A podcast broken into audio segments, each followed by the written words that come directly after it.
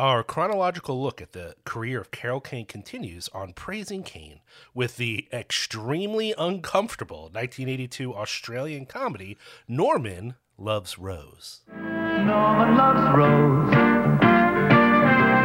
and nobody knows.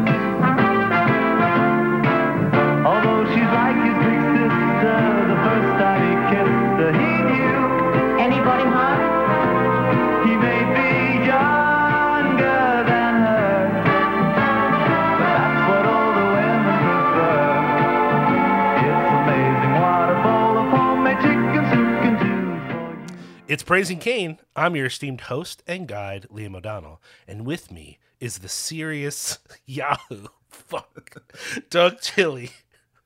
How's it going right now, Doug?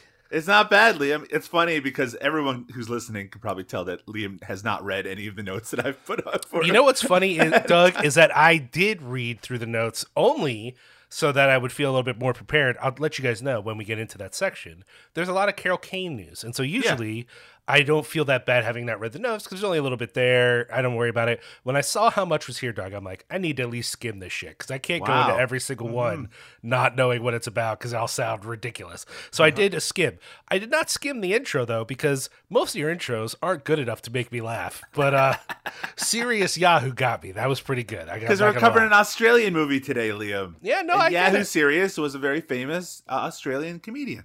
How many Yahoo serious movies have you seen? I've seen uh, Young Einstein, Mr. Accident, and that is it. yeah, yeah. I've only seen Young Einstein. You know, in fact, I remember as a kid thinking that Simpsons joke about uh, the Yahoo Serious Film Festival Yeah. was very funny, but not knowing who the fuck Yahoo Serious was. Even Oh, though I- really? Interesting. Even though I had seen Young Einstein, I didn't know that was you know what I mean. Like I made no connection. I just thought, yeah, Australians do have funny th- word things. Like it, there was no connection with like, no, that's a real person. I guess I context clues. I kind of knew it was a real person, but I didn't understand. I actually think we should probably explain this to listeners right now. That Oh, that's true. Yeah, yeah, yeah. was uh, say there was a movie in the late ni- uh, late eighties, I should say, called Young Einstein, and it was directed and starred a Australian comedian named Yahoo Serious. At the time, in the nineteen eighties, mid to late nineteen eighties, there was this fascination with Australian culture in the U.S. and Canada as well. And this movie was kind of an extension of that, a part of it. And that movie got like a wide release in the U.S. and in Canada. And I remember seeing it in like 1990 and thinking it was pretty amusing. And that did lead to a brief fascination with this actor comedian Yahoo Serious, and he did have a, a couple. I think the rest of his movies probably went straight to video in the in the U.S. Sure. and uh, and then he just kind of went away. I mean, I'm sure he's still famous in Australia, but uh, I I don't remember the last time I I heard of an interview or anything like that with him. I remember being really surprised when I realized that Yahoo Serious was the guy from Young Einstein and not the guy from Crocodile Dundee, because that was the Australian Paul thing I Hogan. knew. Again, I just knew oh famous Australian stuff, uh, Crocodile Dundee. Like that's it. Like I didn't have uh, a, much of a like a, a view of Australian cinema at the time, which is funny because I love a lot of Australian movies now, actually. But back then it was like, oh, Young Einstein. That's also okay. Like I, I hadn't made the connection at all. You know, it is. What Yeah, it is. Yahoo Serious is 69 years old. What do you think about that? Mm. Nice. Yeah, nice. That's what you're supposed to say. Uh, and also, he was born Greg Gomez Pead. Interesting. not Ah. Yahoo Serious, which is uh, he also sued the search engine Yahoo uh, years ago. Um, I mean, he is he is the most he was at the time the more famous Yahoo, uh, according to myself. Hmm. Interesting. Isn't that just a word that everybody uses though? Is that is Yahoo not a common word? Well, it, it is a common word. Uh, you know what, what it's like. Do you remember uh, when the Nashville network rebranded as Spike TV? You know how there's an- a television station called Spike TV. I do. Yes. They were sued by Spike Lee when that happened. And a lot of people were like, what's Spike Lee's got such an ego? But what his point was that the word Spike had become more mainstream and cool because of his association with it, and that they actually chose that name because of its association with that coolness. And I believe he was right. I think there was they found out that they had like uh, used his name specifically as one of the reasons they chose that as their title. I mean, to be clear, it really should have been um, Spike from Teenage Mutant Ninja Turtles, but still, you know, it is what it is. I actually don't know that that was an accurate joke because I don't know the names of the mutants in Teenage Mutant Ninja Turtles. You want me to find out if there's one named Spike? I mean, that sounds like there should. It sounds like it, but I think I'm wrong actually. So let's just move on. Uh, let's let's dive into some Carol Kane news. You know, let's Can we just not just that. talk about Yahoo Serious for a bit longer? I mean, don't get me wrong. I, I understand. Uh, you know, a little bit of a spoiler for y'all. Today's movie is not going to be one of those ones where we are so excited to discuss it for y'all. It is, uh, it is a, it was a tough watch. Uh, and it's not even tough in a fun way. So, you know, just well, you know, I'll just let you guys know now. This section we're about to do, the news section, might be my favorite part of today's recording. So we'll see what happens. Uh, all right, Doug. So on May 10th, Variety reported about a new film just announced called Between the Temples, an anxious comedy about a cantor and his student, directed by Nathan Silver. This stars Jason Schwartzman, and of course, the most amazing Carol Kane. What do you think about this? This is interesting, right? It's a a cantor. He's uh he's having a bit of a crisis, and his childhood music teacher is now becoming an adult uh doing uh her bat mitzvah Yeah. and they're gonna have like w- wacky times together. Not only not only these two uh classic you know people jason schwartzman. I mean i guess not everyone likes jason schwartzman. I like jason Schwartzman I like him, of course. But of course but of course carol kane is in it whatever. We also have uh Dolly De Leon, I think is how you say Yeah, I believe so. Name, uh, sort of a standout person from Triangle of Sadness, which I don't know. Doug, did you see Triangle of Sadness? I did, so I know why she's a standout person. Yeah. Have you seen it, Liam? I have, I have, I have, I have. Okay, And- I mean, for those who've seen that movie, I mean, they, they would recognize her from that. Uh, I mean, I'm not sure if her fame is going to transfer into bigger roles, but good for her. Yeah. This is interesting to me, Liam. Here's something that I didn't. This is just my ignorance talking, and listeners, please be gentle with me. I I don't know a ton about Jewish culture, Oh, and I didn't realize how many films like I didn't realize that because of Carol Kane's fame coming from Hester Street initially, that her Jewishness was going to be so much a part of a lot of the films that we're going to be talking about and have talked about so far, and this will be uh, consistent for uh, a lot of the upcoming movies that we're going to be talking about, and that it it, it it is a defining part of how people see her to this day. So it, that it would lead into something like this. I still think this sounds uh, like still as if it needs a qualifier. I think this sounds really interesting, but I don't know. Like, I mean, it's unless because I don't know much about um, the the filmmaker here. I don't know like how broad it's going to be. I don't Right, know yeah. uh, how how insular it's going to be. But the idea of a grown Carol Kane going through her bat mitzvah that sounds hilarious to me. I mean, I'll be honest. If we're if we're gonna do an awkward comedy, like a truly cri- like a, a comedy that focuses on cringy moments, and you're telling me it's Carol Kane and Jason Schwartzman, that seems like a pretty killer combo Yeah. for me to feel uncomfortable. I will say. This might have to be a home watch for me. I don't know how wide a release it's going to oh, get. I don't think it's likely to be hitting your local cinema. It just doesn't sound. I mean, maybe. But I think even if it did, I here's the thing, Doug. What I'm trying to get to is that I have a real love hate relationship with awkwardness in comedy. I say I like it. I pretend that I like it. About 50% of the time in the moment, I literally I lift my shirt over my face like someone watching a horror movie who doesn't like horror movies. Right. Like I could like i- as a good comparison, I could watch the eye gouging scene in Zombie over and over again and not feel weird. But there are moments of like mainstream like big studio sitcoms that I literally hide in my shirt because I feel mm-hmm. so awkward. I still listen. I still want to know what's happening. If I miss something visual, I'll ask Suze like what happened, whatever. But I feel so fucking uncomfortable sometimes that like I I hide a little bit and I 100% it is one of the few places where my reaction and behavior to that reaction feels insane to me. Like I don't understand. You know what I mean? There's a lot of things I do that other people might be confused by, but I'm like, "Oh, it's cuz of this. It's fine." Like I figured it out. When I do that, I don't know cuz it's an adult thing. When I was a kid, no. Never affected me, didn't bother me, whatever. Something happened as an adult, Doug, where if someone is doing something truly beyond embarrassing, I might have trouble watching it. It's it's it's insane. So with this, I love the them together. I think this is going to be a killer thing if if the script works. I think their chemistry will work, but I might not be able to make it through the fucking movie. I'm just being honest. I, I I would also note that Robert Smigel is in the supporting cast for this, which gives me a little bit more hope. I'm obviously a, a big Robert Smigel fan as well. Sure, sure, sure, sure. Uh, now, speaking of comedies that uh, me and you don't always see eye to eye on, uh, we we covered on a recent episode uh, Taxi because of Carol Kane's uh, important role on Taxi, uh, and I know you are a fan of Taxi, right? You're, I do you- love you Taxi. you love Taxi. Uh-huh. So recently, uh, Tony Danza posted a picture of him with some of his co-stars from uh, Taxi, including Christopher Lloyd, Judd Hirsch, and of course. Carol Kane. Uh, side note: I do think it's funny that the the piece here sort of lists them together. I believe that they're all friends. She really was not on the show as much as they were. She she Right, eventually became a Yeah, regular yeah. part, but sort of saying like, "Look, the main stars of Taxi reunited." It's like, well, that's not really true, but sure, whatever, it's fine. I do believe that like they're probably friends though, right? Like this doesn't feel like force. This is like people who actually know each other getting together, and it, it is funny that this was in here because I was recently reminded of Christopher Lloyd because of his guest appearance on the new season of The Mandalorian, which I thought was great. Uh, so, Doug, what do you think about this? Now I'm gonna interrupt you for a second. What happened with Christopher Lloyd?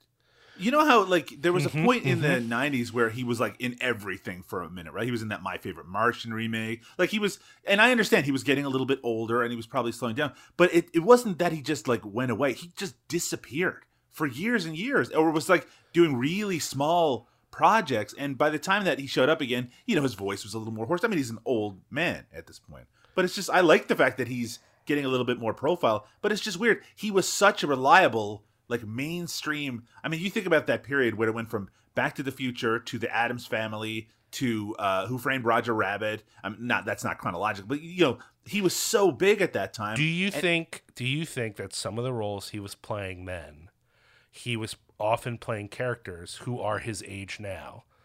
And when he got older, maybe it became harder for him to put in those sorts of energetic performances. the energy is probably an aspect of, but I mean, like he is. I, I don't say this lightly. He is Hollywood royalty. I mean, he is. He's been doing it for forty years, forty Okay, plus. but- he's in one flew over the cuckoo's nest. We just uh, here's the thing. You just said that Hollywood royalty, right, Doug? But here's the deal. Didn't we just cover on another show Babylon?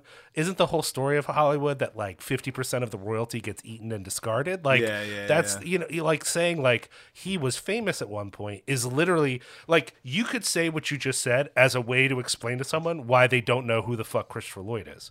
Like, oh, who's this old guy? I don't know who he is. Oh, he was really famous like 30 years ago. So of course you wouldn't know him because we had to destroy him and make him go away because we put him in everything. And so then we thought we've overused this this toy. I guess I don't think people got sick of Christopher Lloyd though. I don't. right? I, he, but it also could have been his decision, right? Like Yeah. how tired was he? How worn out? I, I will say, in another scenario with a different actor, I might be a little more hesitant to agree with you. However, not just this season, of The Mandalorian. Remember, he had that turn in uh, "I'm Not a Serial Killer." That's right.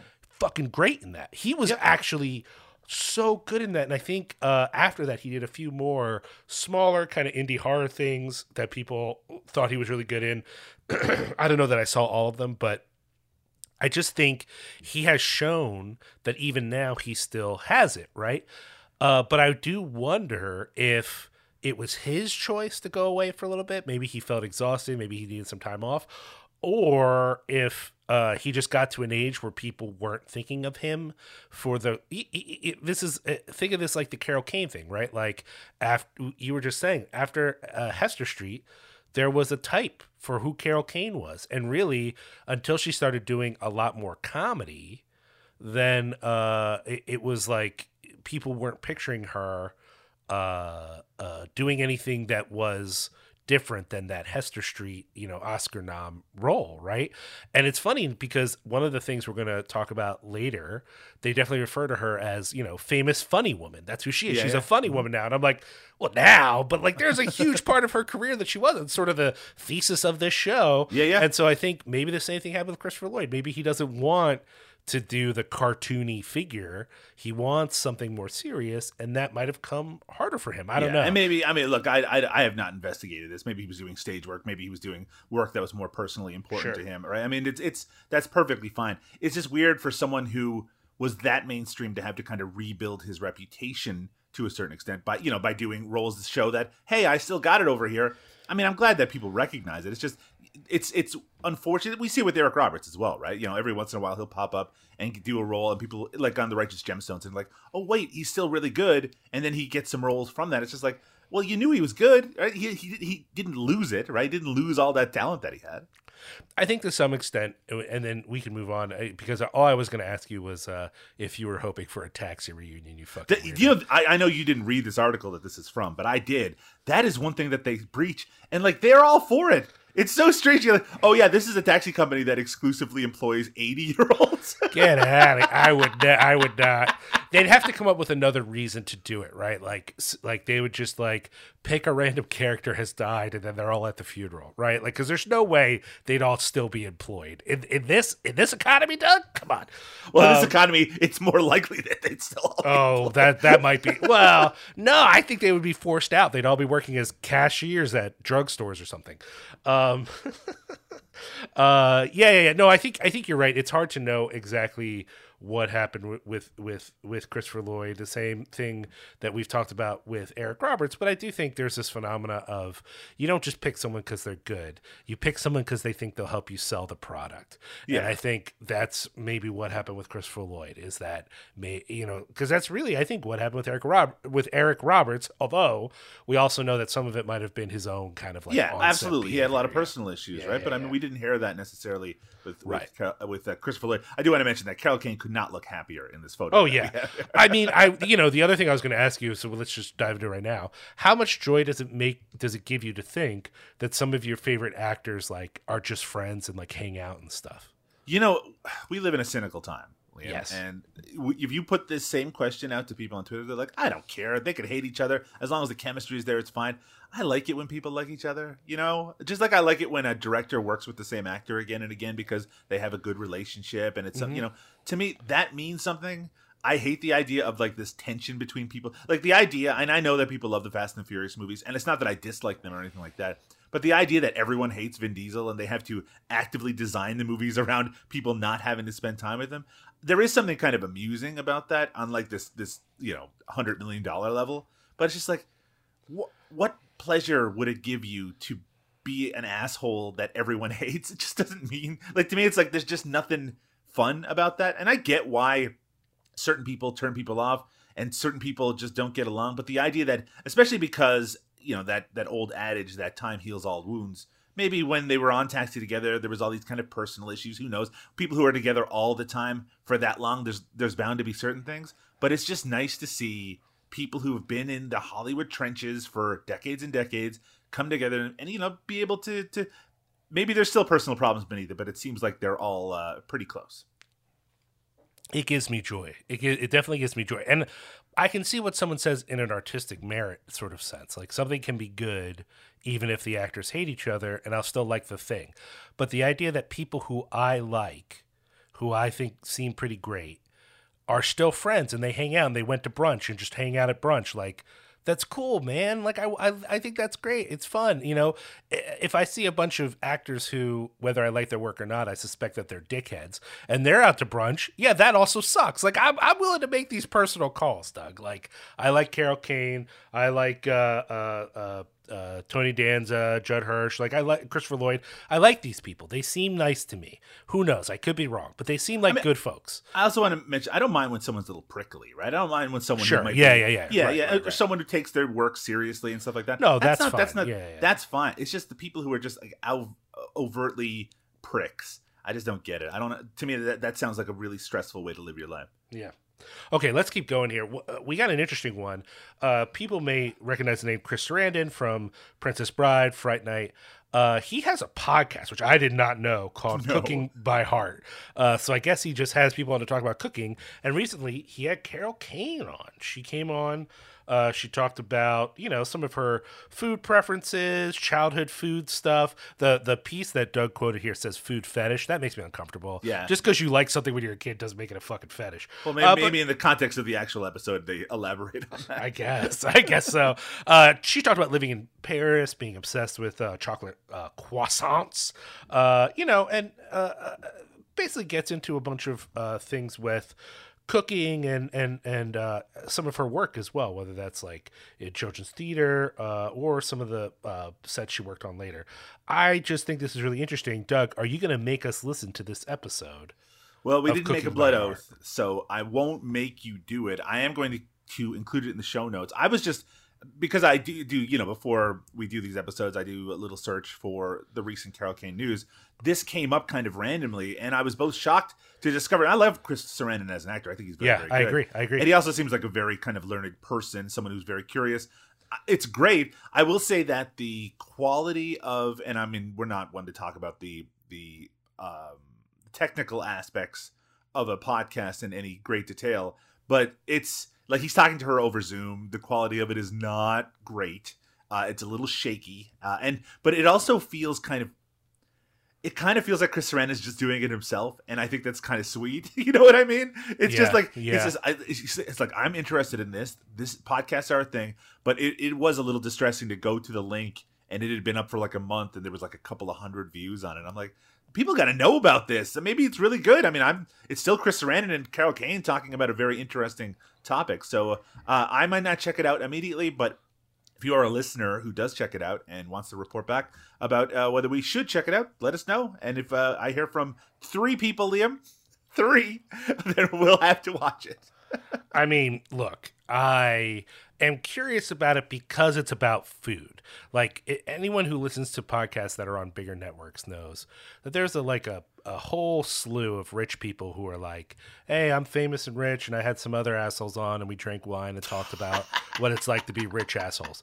And it's amazing to me how many of these podcasts there are, and how many of them are so not self-aware. They're literally podcast versions of like the lifestyles of the rich and famous. It's it's it's disgusting. So the idea that here's Chris Sarandon, who I don't picture as being quite that you know uh, jet setting, having people on to talk about food, which is something I think can be strangely emotional for people. I know there Sure. are plenty of cooking things that aren't that. They're very detached. But when people are talking about their own personal experiences with the food, you can hit on some real memory stuff. I think that's interesting. Now, uh, I don't love the sound quality thing. That kind of makes me pause a little bit. But the more we're talking about, the more I think like I don't know if if if I you know have the time, I'm I might check this out because I just those are two people I'd like to hear talk to each other. Yeah, So- yeah, absolutely. Yeah, I mean, it, I, I, I don't want to make it sound like it's unlistenable or anything like that.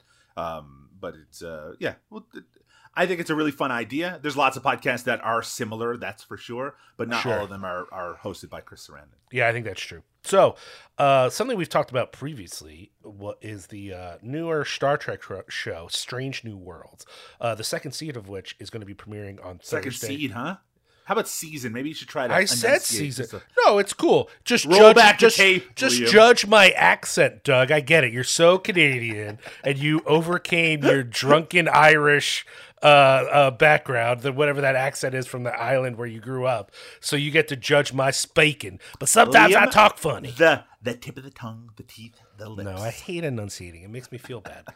Uh, Strange New World's new season, season 2 is premiering on Thursday, June 15th. And uh, one of the new characters is Lieutenant Pelia? Pelia?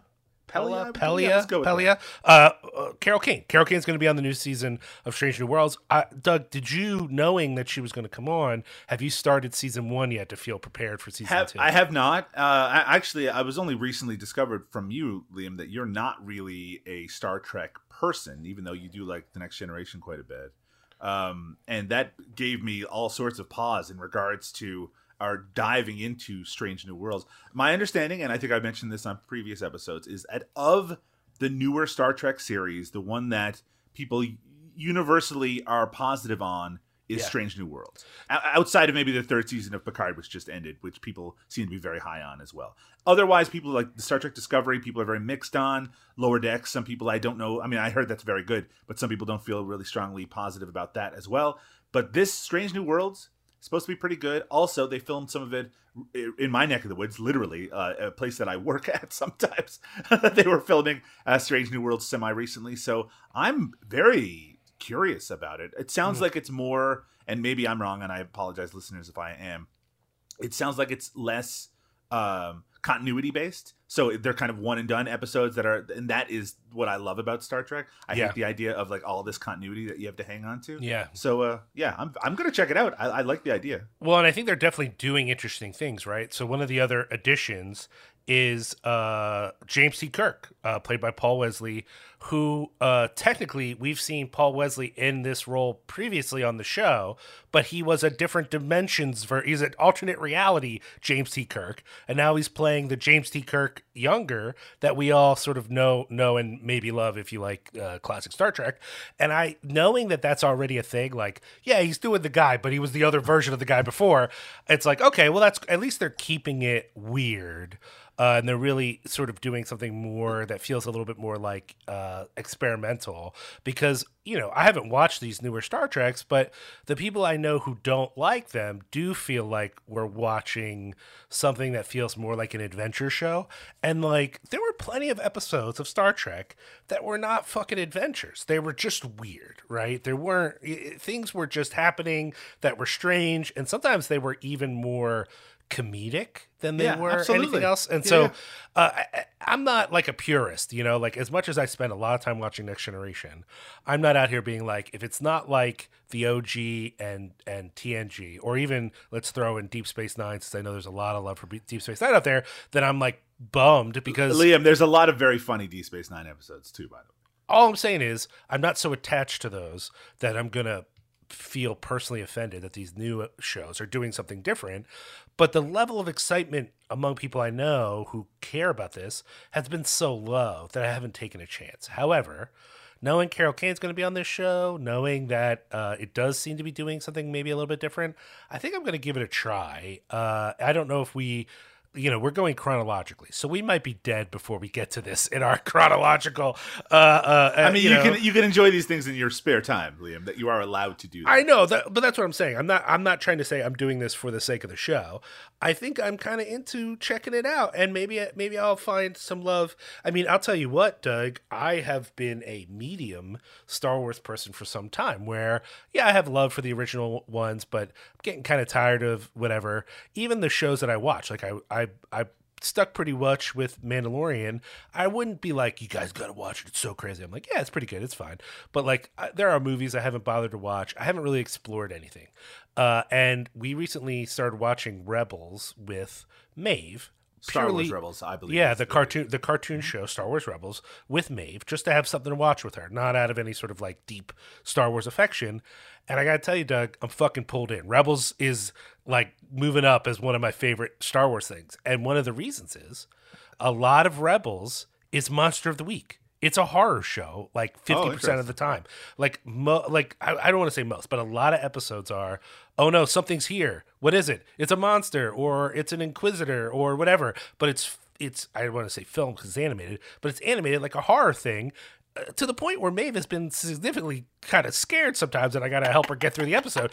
And so, like, I think that's fucking great. That's a great way to come at the material. So knowing that Rebels has managed to get me back excited about Star Wars, which I was overall kind of burnt out on, you know, if Strange New Worlds gets me excited about Star Trek and suddenly I'm watching some weird shit like Picard, fine. That's great. I would love to have that interest reignited for me because I don't care. I I don't. I'm not like excited that I don't care about Star Trek anymore. It's sort of like a, a non-issue. You know what I mean?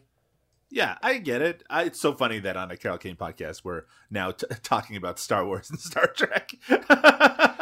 I mean, I'm, not- excited though that she's going to be on there. I do think this this piece that we have here is like sure that because of who she is, it's going to be a primarily comedic role. Yeah, and I feel like that is not fair to her. It, It I might be true, say, I, but- I watched the trailer for this new season uh, without having a lot of context, and it is a very funny trailer, and I think that that turns some people off, right? Because it maybe is a little. They want something a little serious. Yeah. yeah, yeah. Well, at least the the po- potential for seriousness, which I hope it still has. I will say that one of the uh, little bits of information that's on this article that we are are looking at here is that Jonathan Frakes, um, of course, the the famous Star Trek actor, um, he, who also is a director, he's directing an episode this season that's a crossover between Strange New Worlds and Lower Decks, the other animated Star Trek oh, series. Oh, interesting. And apparently, this episode will have an animated component as well. Which I mean, that sounds fun and interesting, but that could also go really wrong very Yeah. easily. No, that's true. That's fair. That's fair. Well, maybe that- we'll get animated Carol Kane. That that'd be fun too. Well, I, I we're both excited that we've had this much Carol Kane news to share. I love that there's like new stuff for us to talk about. Since some of our other podcasts, there's uh, sometimes less things to talk about. Uh, but we have to cut us off there, Doug, because we have a gripping, interesting. Well, oh no, no, we're talking about Norman Loves Rose. Oh, we have a shitty movie to Norman loves about. Rose. we're going to take a quick break. When we come back, we're going to talk about 1982's possible sex crime, Norman Loves it might be illegal Rose. for us to talk about this now. that Yeah, we'll see. it. We'll see. We're going to find out. we'll be right this. back. This is Rose. This is Norman. Norman loves Rose. And nobody knows. And this is Michael, Rose's husband and Norman's brother. That he kissed her, he knew. Norman's a well adjusted 13 year old. Except for one thing he's in love with Rose. What was that for? Only for being the best sister-in-law I have. Do you know, he could have been a proper doctor if he wanted. It's okay, Mama. No, I, I could cut my tongue. I said it's okay, Mama. A teenage boy falls hopelessly in love with his new sister in law. When she gets pregnant, someone raises the question that he might be the father, a notion that he does nothing to discourage. It's 1982's Norman Loves Rose. Uh, side note, that description is not really how the movie works at all. Not even, not even close. Really, No, it's a re- no. oddly far off. It's almost that description sounds like a movie that you could. It wouldn't be funny necessarily, but that it wouldn't be as bad taste as this fucking movie. yeah, yeah. This is a movie in which you are fully aware that that is his fucking child, uh, and even if it's not his child, he at least participated in activities that could have produced that child, and you get to know about it as the audience because you were dumb enough to watch this movie. Okay, so this was directed by Henry Safran. Um, so Henry Safran is uh, Paris-born, uh, but he ended up uh, having a lot of his career in Australia after uh, the 1960. Uh, but before that, he worked in French television, worked in Britain for a little bit, uh, ends up in Australia uh, where he was working for ABC, which is not the ABC that people know in the US. It's the Australian Broadcasting Company, uh, which does lots of stuff. Um, he has done a variety of films such as uh, Jenny in 1962 is a TV movie, uh, A Sound of Trumpets in 1964, Storm Boy, Listen to the Lion, uh, uh, Bush he went on Christmas. Liam to. I didn't include it here, but he went on when he moved back. He moved to the United States in his later career to do like uh, American television. So he directed episodes of Acapulco Heat and Space Above Mm. and Beyond. So a lot of like uh, yeah syndicated TV stuff. Sounds great. He also wrote the script for this.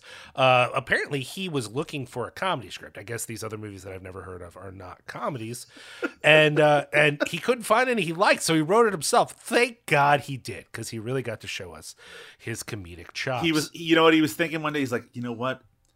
What all these scripts I'm reading right now, what they're missing is statutory rape. That's what I really need I to mean, include. Th- you forget, Doug. This is 1982. So what he was at, what he actually said was, all these statutory rape scripts scripts I've been reading are all men raping little girls.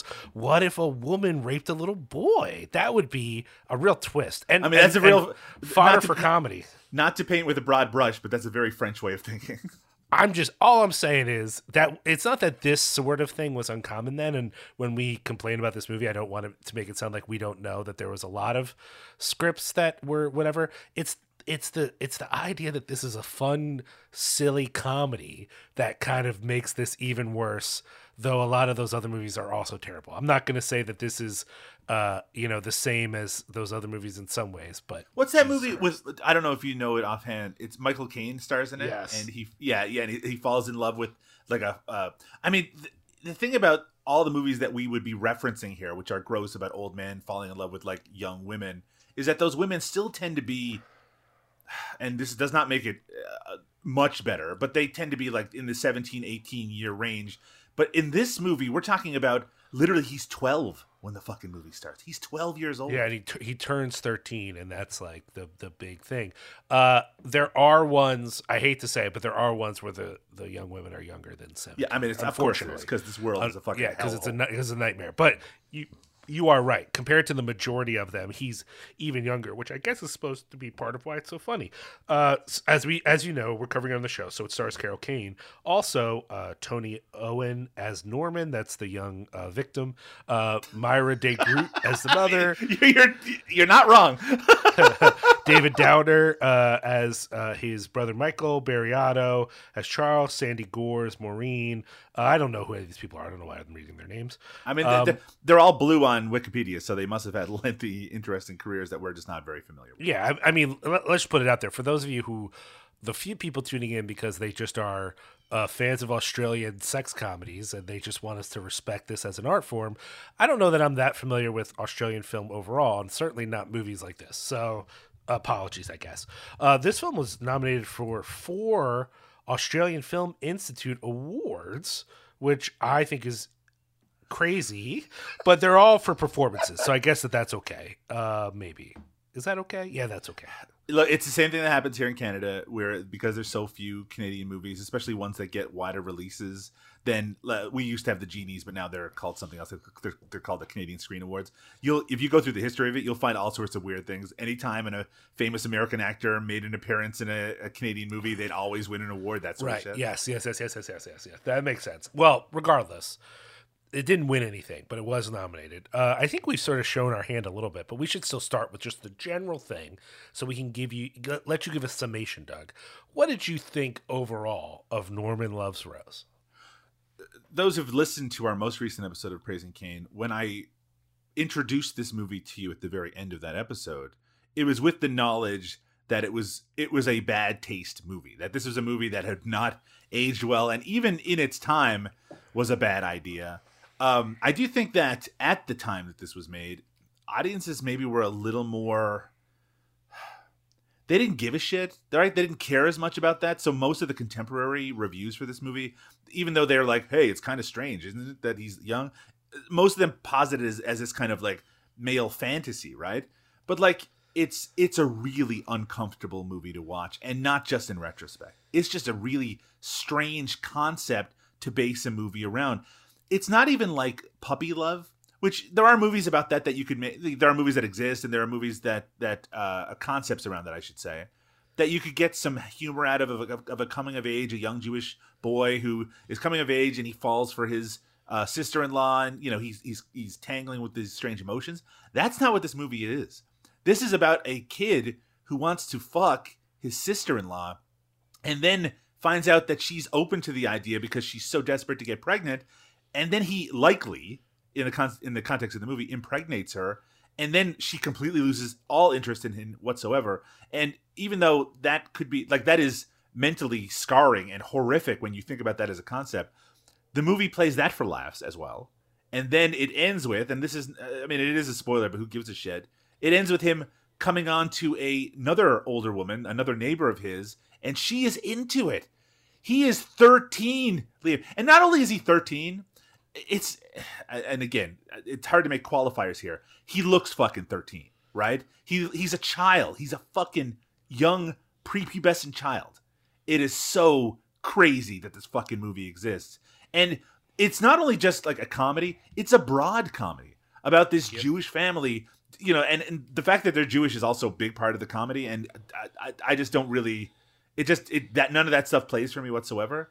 Um there's a part and i mean it, it really is only a small part of the movie where there are young Jewish boys who are uh, all kind of going through the training for their bar for their bar mitzvah and all the stuff that has to all the ceremony that has to go around it. I, I apologize if ceremony isn't the right word, but the, one of the boys is talking about a sexual encounter that he had with his own cousin, which is already fucked up, right? And he talks about how he basically groped her by uh, they were in a bed together and they were eating cookies or biscuits or something, and he put crumbs in the bed, and as he was brushing them off, he groped her. And that is played as A, comedic, and B, as this kind of important step in his sexual evolution. All this movie really gets across to the viewer is that when it comes to sex and sexuality, Australians are fucked. Like they're this is by the way not like this movie doesn't take place in the 1950s. It's supposed to be in the 1980s. Everyone in it is just they don't know what's going on. The guy is icing down his balls because he can't get his wife pregnant because he has a low sperm count. That's also like a big point of humor in the movie. Uh I did not enjoy it, Liam, and also I found it interminable when I was watching it. I mean, there's a few ways. Let's obviously first and foremost, uh, and this affects the other things, but it's worth saying in and of itself. It's a gross concept that the movie doesn't play in a way that tries to focus on some innocent aspect, like you said, a puppy love thing. It's not that. This is a this is very clearly about sexual activity, and it, it brings that home. There's literally a shot of Carol Kane's face as she's being pleasured by Norman. Now, there's no shot of Norman, and I guess it's up to your imagination what exactly is happening there, but it's sexual. There's no way around it. This is not a crush thing. They are engaged in activity, and that's fucking gross.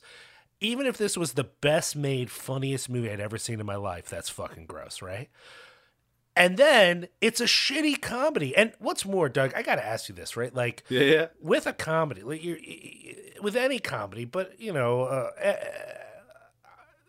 this kind of comedy specifically, there's a pre- like, is the comedic premise just a guy's, uh, you know, a kid's brother is so fucking impotent in his own way? Who, by the way, this poor guy, like, he was forced into this marriage because they didn't like his last girlfriend. He's not actually in love with her. He seems not really interested in sex at all. I the the whole thing, like, this dude sucks, but he like is also in a shitty situation and then his little kid brother you know is fucking his wife and um is the comedic premise just that idea that like this guy sucks so bad that his 13 year old brother has sex with his wife? It's crazy. Is the comedic presence supposed to be about their jewishness that like she needs a baby so bad? It's so important for her to have a child that no one notices that she's having sex with her 13 year old brother-in-law. Is the comedic premise just like um the idea that like this is how horny boys are that they would go after this you know, a woman like this. Like what exactly is supposed to be funny here? Because as you pointed out there's a lot of jokes around their jewishness. Like she get her, his mom gets when he isn't feeling well his mom gets medical advice of what he should be eating and she makes him chicken soup instead because that's Yeah. just what you do is make chicken soup. Okay i guess. Uh, also the idea that he's sick because he's they think he's sick because he's been jerking off too much Yeah. but actually he's just been fucking his adult sister-in-law too much which is grosser is really i guess the question there but uh but you know what's what eh, all of that feels psychotic like you don't get a shot from the doctor because you jerk off a lot or else i would have had a million shots when i was a teenager none of that works Remember, the, the doctor does say he's low in iron, right? That's that's his whole idea. But I actually don't think that your iron levels can be affected significantly by jerking off. Too. No, but they all they all know that's what's going on. So much so, by the way, that his shitty brother and his even more shitty friend, who is uh, for some reason part of the plot, has left his wife and is living with a younger model type.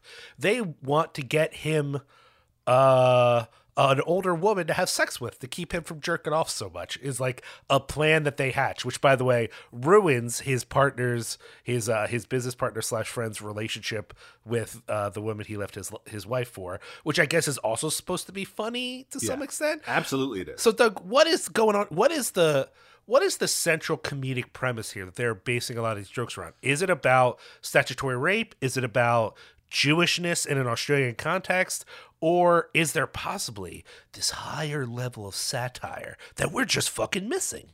I think we have to think contextually in terms of the time that this movie came out, where there was a slew post Animal House of sex comedies Sure. that you know, were, movies that finally were able to be a little more frank about the idea of sexuality uh, in a kind of a, on a mainstream level with actual name actors and things like that. And I think that this is still an extension of that. This the, the joke about this movie is just generally sex is funny. Sexual politics are funny things to investigate because they have not been explored as deeply in movies uh, as other subject matter. And this movie is going to dive deep in a way. It's going to talk about masturbation. It's going to talk about impotency. It's going to talk about things that you don't usually see. And maybe to a certain audience, because there were positive reviews for this movie when it came out. Ugh. Maybe for certain audiences at the time, they were like, this is a breakthrough. Holy shit. I can't believe they're talking about this stuff. With 40 years of movies that have gone much further and, you know, are much better and funnier than this, we don't have the perspective of it. And, you know, this is as kind as I'm going to be into this movie. That said, those other movies of this time period that also have not aged very well, like things like Porky's and stuff like that, which also involve a lot of kind of uncomfortable situations and things that would be considered very inappropriate from the perspective of 2023. None of them are about a fucking 12 year old having sex with someone who's probably in their late 20s, early 30s. Like an adult, like a full flown fucking adult, fucking a 12 year old. This, like the idea that that that was a concept that was was going to be a central part, like really the central part of your fun sex comedy. That is so messed up, man. And and again, it, And I want it was I, it was noted by some reviewers at the time to how messed up that was. I want to point out too that we've we've mentioned a couple times the Jewishness, which is you know cultural to some extent.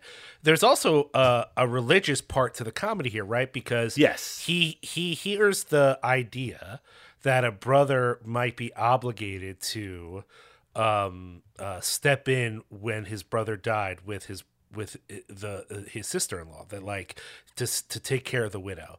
Yes. And he interprets that as his basic right to fuck his brother's wife and then when it becomes clear that she's not going to necessarily leave uh his brother for him the 13 year old he tries to do various voodoo curses on his brother so like I mean, let's face it, he tries to kill his own brother. he tries he he he does things to kill his so this is a, a movie where the comedic thing is that oh look a young jewish boy is misinterpreting the old testament and now he is both committing like like statute you know he's he's engaged in a sexual relationship that is basically incest and he's trying to murder his brother and all And- that's and he's- very he's the funny it's guy. very funny actually. And he's the guy you like. And by the way he's not done because now that he's impregnated his his sister-in-law uh he's gonna get a new older lady to have fun with. Like what? I mean, really, what the crux of this movie is is if you are, it doesn't matter if you are successful in your business life, and that it doesn't matter if you seem like a per- perfectly decent person, even if you might be a little dry and boring. If you are impotent, you might as well fucking kill yourself because you are not worth being alive. You are not worth having. You're not having Carol Kane at home who looks disinterested when she stares at you, who basically treats you like you are complete dog shit at all times. Yeah, yeah. Well, and not only that, but take a take an, uh, a a critical view of like Norman himself, right? It doesn't matter that you are literally a non-sexual thirteen-year-old who all of us are pretty sure has not undergone puberty yet. If you have enough confidence, every woman you set your sights on will want to fuck you because this next woman who is taken aback, not in an offense way, but in a oh no, am I going to have sex with this thirteen-year-old way? all he is is confident. He is confident with her, and suddenly she's considering statutory rape. And the same thing with Carol Kane. He literally kisses her. That's all. He's in bed with her. He kisses her. That's all she fucking needed. Let's get this thing going on. And so it's it's it's also about how these women are not real people. Now, to to be fair, you could also argue Norman is not a real person. I don't know if that's a limitation of the actor or something, but like there's almost no character to Norman other than the acts that he does. He doesn't really show us who he is, really. There's not Yeah. a lot of talking from him that would reveal who he is as a person. But one of the things about that that made me happy was uh I didn't want too much more talking in this movie, Doug, because of the fucking accents. Doug, I want you to talk to me about the accents in this movie because this is one of the parts of the movie that is upsetting but it is not like bad or is bad but is not upsetting right like i'm not going to take deep offense to the variety of weird ways people talk in this movie so let's talk about that for a little bit and then we'll come back to the sex crimes Yeah, I.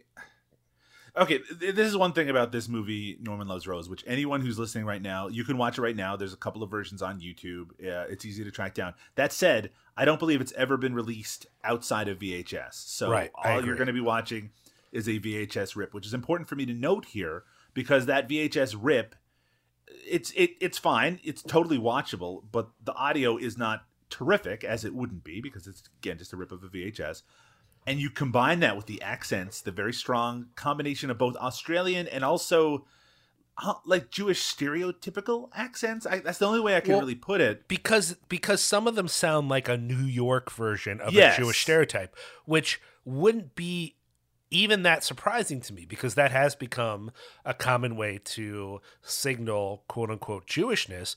It's that we're in Australia. And so some of the older Jewish people sound like they live in Brooklyn, and some of them sound like they live in Australia. And there's no explanation as to the difference there. And Carol Kane sounds like both. She's Yes. trying to sound Australian while still being from Brooklyn, and the whole thing is weird, Doug. I feel a little weird. bad, Liam, because I spent the first 20 minutes thinking that she was supposed to be an American who just was I- living yes, in Australia. I agree. I agree. I didn't realize that she was trying for the accent. And then I thought that she was trying to do a British accent, uh, just as some sort of in between, before realizing a little later on that she was actually attempting an Australian accent. And look, let's face it, an Australian accent is fucking difficult. It, It really is, is. yes. And she already has a very distinctive way of speaking.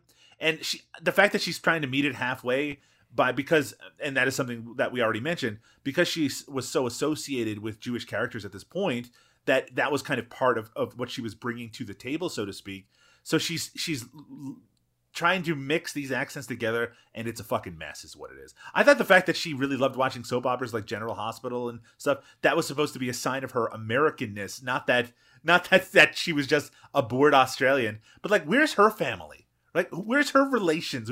It's just it's like she just kind of came from nowhere. Sh- that would have made a lot more sense if she was from like america She literally comes out of no. Even his story about how they got together, it's like she came out. Of, it was almost like she was like mail ordered by his parents, who, who, by the way, t- to further this thing, they live next door.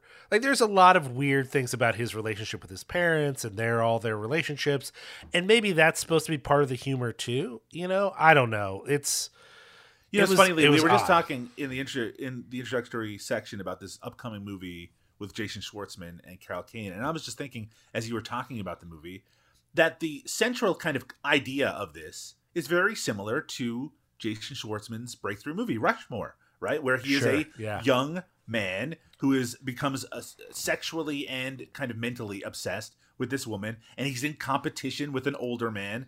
And the way that that movie plays out, and the way that it's so much more mature than this movie. I mean, the fact that he's an older student that that that and, and, and looks and sounds older probably helps make it less uncomfortable. But the movie confronts the uncomfortableness, right? And the, and also gives the woman agency in it. In this case, who knows what Carol Kane's fucking head is at in regards to her character, right? We see her kind of tease Norman in this. And I don't mean that as a way it's like, oh, look at her, you know, as a woman. Like she undresses in front of him and he audibly is audibly he visibly is not upset by it but is like titillated by it and she just keeps on going with it and, and there there seems to be an enjoyment in her making him feel this way and it that kind of leads to him i guess making that big move when they're laying in bed together which is already you know crossing certain lines. It's a real bizarre way that this relationship develops it's hard because I don't want to obsess over it too much, but it is a, it's just a conundrum, right? Because it doesn't seem like a good idea. It's not very funny. Like it's the idea seems bad and gross. The execution is pretty bad. And in the end, I don't even see like what they're aiming for. So I it think, all I think part kinda it is that they're weird. like th- this is the thing that I have a conundrum about. Like outside of the weird sexual politics and the disgusting aspect of its central, is this movie making fun of Jewish people? that's another thing I couldn't. Well, but to be fair, there is plenty of, you know, art made by Jewish people making fun of Jewish. people. Absolutely, there is. So I don't want to say that if it is mocking Jewish people, it's therefore anti-Semitic. You know, half of Jewish art is saying, "Aren't we ridiculous?" And that's fine, but I can't tell in the context of the movie. So we don't know for sure whether this writer director is Jewish or not. But even if we were to allow, well, maybe he is. There's certainly some of these actors are themselves Jewish, so they probably wouldn't work with a director who is making fun of them, you know, whatever. But it's it's not clear in the context of the movie if the humor is supposed to be their Jewishness or not, right? Like in a number of ways, whether it's the use of the Old Testament, whether it's his even his bar mitzvah like is that scene supposed to be funny um it's just because none of the humor works in particular anyway it's not clear what i guess what i'm saying here is what is the perspective of this movie? The perspective of this movie about jewishness about statutory rape about impotence about you know romance and love. It's just not clear to me that i understand because people discount this but comedy is hard to interpret it if you don't get the perspective of the person who's making the comedy. Like, why is this funny? Why do you think this is funny? And therefore, I will under I will also think it's funny or not, right? And like in this movie, I get that there are a few places there are gags where you can say, "Oh yeah, that's supposed to be funny," but a lot of the movie stuff happens, and I don't know why it's happening, and I don't know if I'm supposed to think it's funny or not. And that's it's a weird place to be with a movie that is a broad comedy. This isn't some sort of like highbrow, intellectual, witty thing where you're like, I don't know if I understand this humor or not. I just don't know if any of it really lands as humor.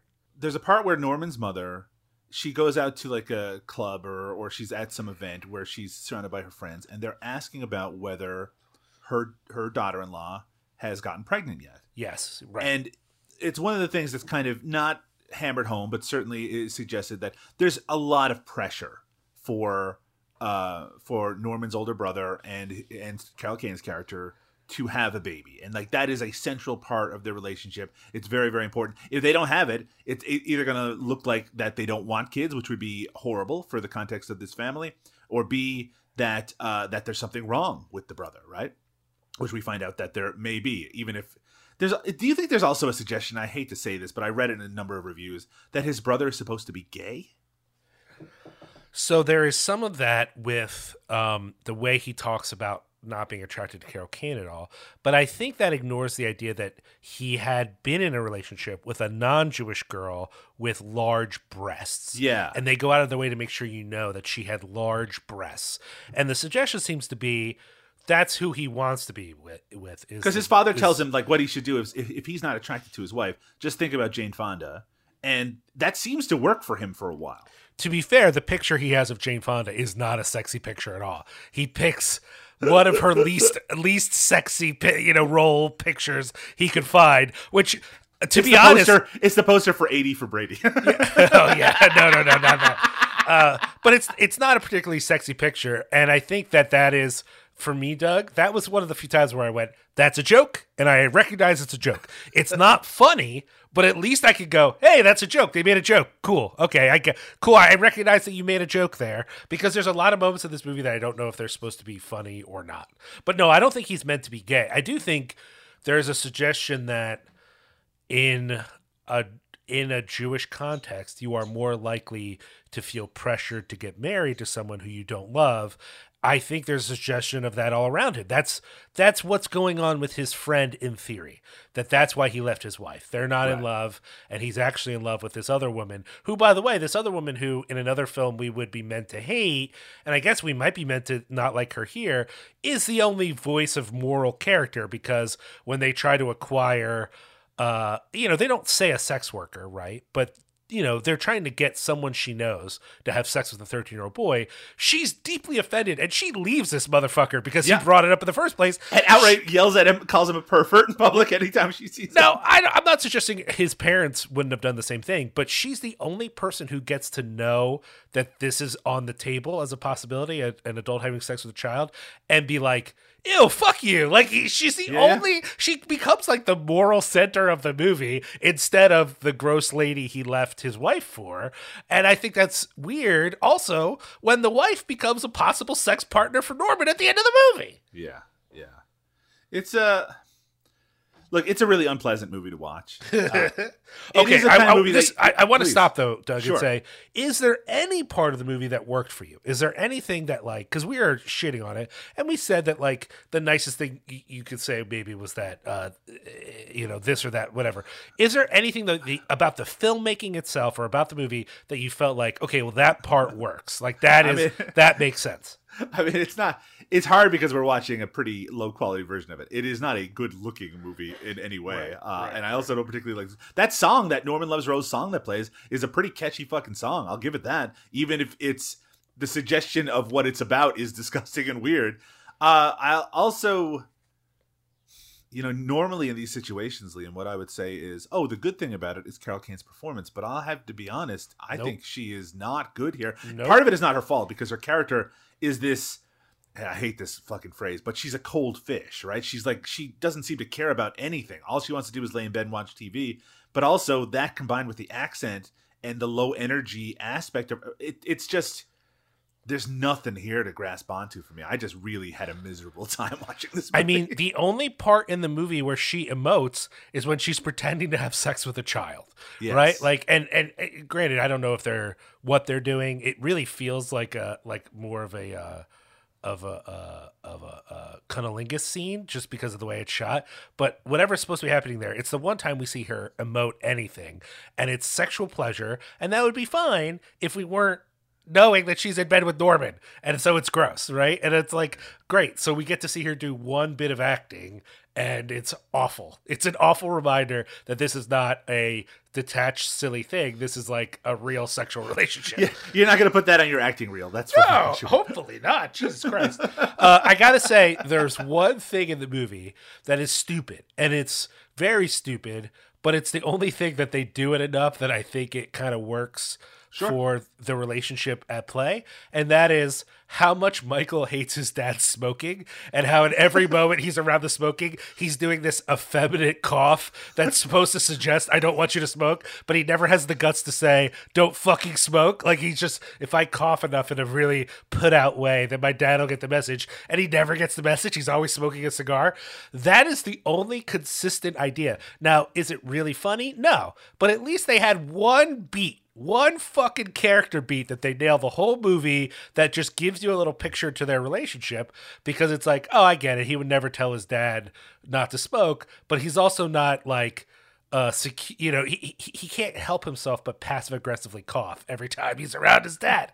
That is pretty good. I thought that, was a pretty good. That feels like an observation, like a real observation. That's Yes, something that yes. someone would actually do, and Yes. maybe even like a cultural one. I will say that the David Downer who plays Michael, like that's a hard role because the movie is Yeah. shitting on him a bit, Yeah. and I think he's pretty good. Uh, he's playing very broad, but I think he does a pretty good job. I do have a question for you, Liam, and it's I I I'm embarrassed because I didn't understand it. Like he's a dentist in the movie, and that's a big part of what Yeah. his character is about.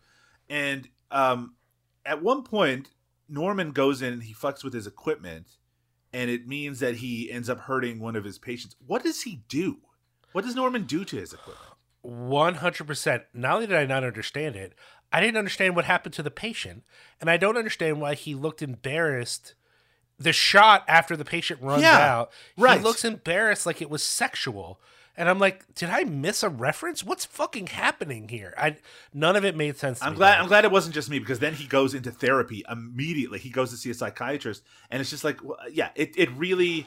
I, I, I didn't understand it, and also some of the dialogue was hard to understand at that point. So it was Well, I, Yeah. I, I want to point out too, this movie is poorly edited. There are multiple scenes that cut off in a way that make me think the copy we were watching is fucked up. oh oh there there was some definitely some bits where it just there was some sort of glitch in the tape. Absolutely, Yeah, it's just, uh, but, but it's actual scenes and stuff. I, I think, Doug, that like either this is just a poorly edited movie or the copy we were watching might have had some shit cut out.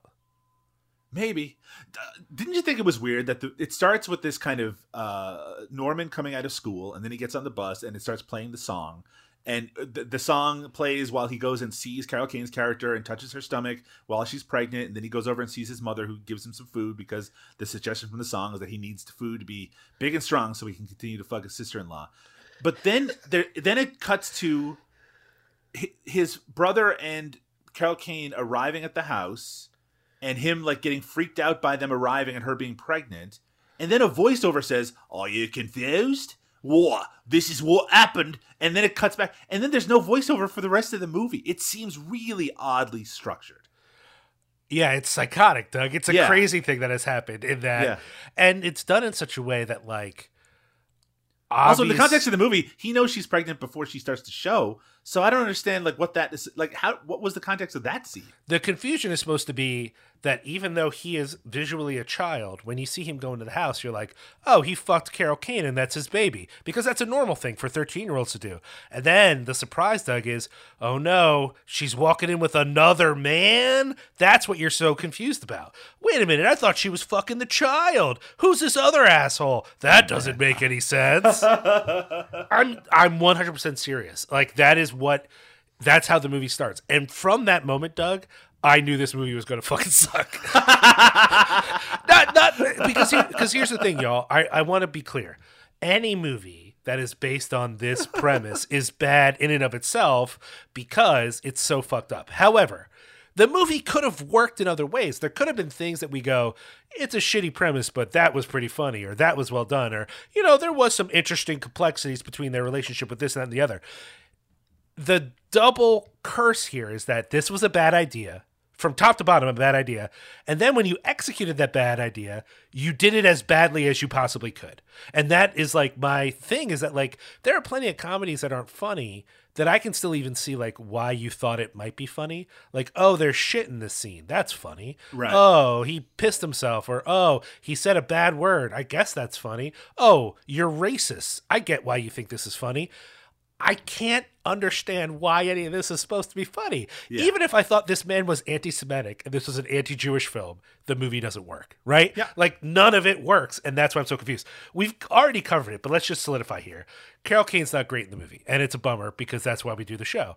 Uh, and if she was great, then maybe we'd feel a little better about the movie. I mean, that's happened with Eric Roberts, where we've watched a nightmare movie and then been like, well, at least Eric's good in it, and that's that's fun. I mean, you're wrong, Liam, because she was nominated for. Uh, She's so bad in the movie, Doug. Again, it's not her. Like, I don't want to say because she's. We've already. You guys have listened to the show. I hope. Uh, Hopefully, this isn't your first episode. You know, we love her, and she's great in a million things.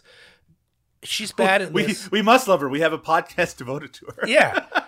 she's bad in this, and it's 100% not her fucking fault. She's doing, I think, what she's meant to do, which is shitty, and this movie sucks, and this director sucks, and I don't want to see anything else he's done. I, That's just, I'm just putting it out there. That's just how I feel. I have a question for you, Liam, and it's a very uncomfortable question, which Okay. is the fact that Rose looks like Carol Kane, and I don't mean that she looks young, though she looks younger than she actually is, but I just mean that that she's this kind of frail, like if that character was like a a very overtly uh, model like attractive type uh, character, right? Does that change? Like, does that make the movie worse or better? Right? The fact that we're having we have an actual actress who is playing a real character who's obviously going through depression about her inability to get pregnant, and that maybe there's some sort of desperation that goes into why she makes the decision decision that she makes to have sex with a 13 year old. Like that, the movie doesn't play into that. It doesn't. It doesn't explore that in any way. But it's very strange that that Rose is talked about by other people as this, you know. I just wonder if part of Carol Kane's casting is to make it more explainable that her husband wouldn't be attracted to her. I know that's a really weird question or a really weird point to make, but it just, it just seems like they're she's very specifically been cast, right? They went out of their way to cast an American actress in this role. I just don't know why they did it. Well, I think partly, uh, I mean, quite honestly, partly it's to sell the Jewishness of the movie. Yeah, I I, think- suppose that's think- true. I think that's yeah, part of because she was associated so closely at that time. People would have really still remembered Hester Street. Yeah, yeah, yeah. I think that's I think that's part of it. I do think you're right. She's certainly not. Uh, the only reason I'm agreeing with you is because, for whatever reason, we have a scene of Michael explaining the girl he used to like. Yeah. as as a That's as what- as that's a- what I'm getting at. as Yeah, a yeah, as yeah. a big breasted goy. You know, I think you've cast an actress who's more slight and who's very Jewish. The idea is like he's not, and but again, what is that meant to accomplish? To show that Yeah. Michael is maybe uncomfortable with his Jewishness? That could be part of it. He certainly isn't stoked on certain aspects of it. It seems like, but uh, but also is it like, well, she's less attractive? It, there's also the thing of like it might be not just her, right? But then this other woman who's already been jilted by her husband, he left her for this other woman who's supposed to be more attractive, though I don't know that she's that much more attractive than the other woman per se. I think the whole thing is kind of weird. Then she's also attracted to Norman at the end there. So is the idea that like eh, that all these wives who feel not well treated are more susceptible to fuck children. I don't know, Right. man. Yeah, I don't know. The whole thing is weird. It's so weird. And and I get it. There might be someone listening who thinks like, well, this does happen. Like we hear about this shit all the time. Uh, I think just last week there were nine teachers arrested uh, in the U.S. for doing these sorts of things, uh, and specifically like like female teachers with young uh, Yeah, uh, yeah, yeah, yeah. boys. And so it's gross. This happens and it's gross. And um, it, it has partly to do with how we talk about male sexuality that, you know, all, because men have to be thought of as sexually aggressive at all times, we've got these boys who really don't know what the fuck is going on jumping into relationships because they think that's what they're supposed to do and not realizing that they're being uh, victims of a predator. That happens. It's a real thing. This movie isn't about that, though. It, Nope. it does everything it can to avoid the statutory rapeness of this plot. It's just like, Yeah, yeah, he's younger. It's fine. Don't worry. And let's face it, this is a happy ending, right? Yeah. Everyone gets what they want out of Yeah. it. It's very. Oh, he's going to get a new lady out of this. Sure. And she's probably yeah, going to get maybe a pregnant. too. Series. A I mean, yeah, it, it's Liam. Would you recommend Norman Loves Rose? Uh, no. this is the kind of movie that you might play at a movie marathon just to see what people's reactions to it are. That's Because true. It's so actually. messed up. I would recommend this as a prank on your friends. Yes, that's exactly right. yeah, yeah. All right. Uh, that's it for this episode. On our next episode, we're going to be talking about uh, 1983 TV movie An Invasion of Privacy and 1981's The Girls in the Summer Dresses. Although then you put 1982 after that, so I don't know what that's supposed to signify. But Uh, uh, let me explain it to you. do Uh, it, do it, do it. uh, it was actually so. The girls in their summer dresses is an adaptation of, I think, a short story that was part of Great Performances on PBS, and it was put. It was then packaged and showed uh, as a collection of these short stories. We're just going to watch the adaptation of the girls in their summer dresses, even though yes, it was from 1980, 81. Uh, we're just putting it in this kind of, of time because it's only like a half hour long. And we're pairing it up, Liam, with 1983 is An Invasion of Privacy starring Valerie Harper. Maine townsfolk doubt a divorcee new in town who accuses a local handyman of rape. Let's see how this particular fucking film has aged. I mean, it's going to be terrible, but I'm I'm a little more excited about this one. I'll be honest, just because even if it's terrible, it might be a little more interesting. But I did try to we'll sell see. it to you a little bit. You might not see at the end of the notes, uh, even though the the subject matter sounds pretty rough. The supporting cast is very interesting. It, it actually was Sarah Michelle Gellar's TV debut as a child. Obviously, also has Richard Masur, uh, Jeff Daniels, and Jerry Orbach is in the film. Liam. Cool. Yeah, I'm so much more excited now. Hey, hey, hey, Doug. If if if uh, if despite the content of this episode, people wanted more from us and from uh, our network friends, where would they go?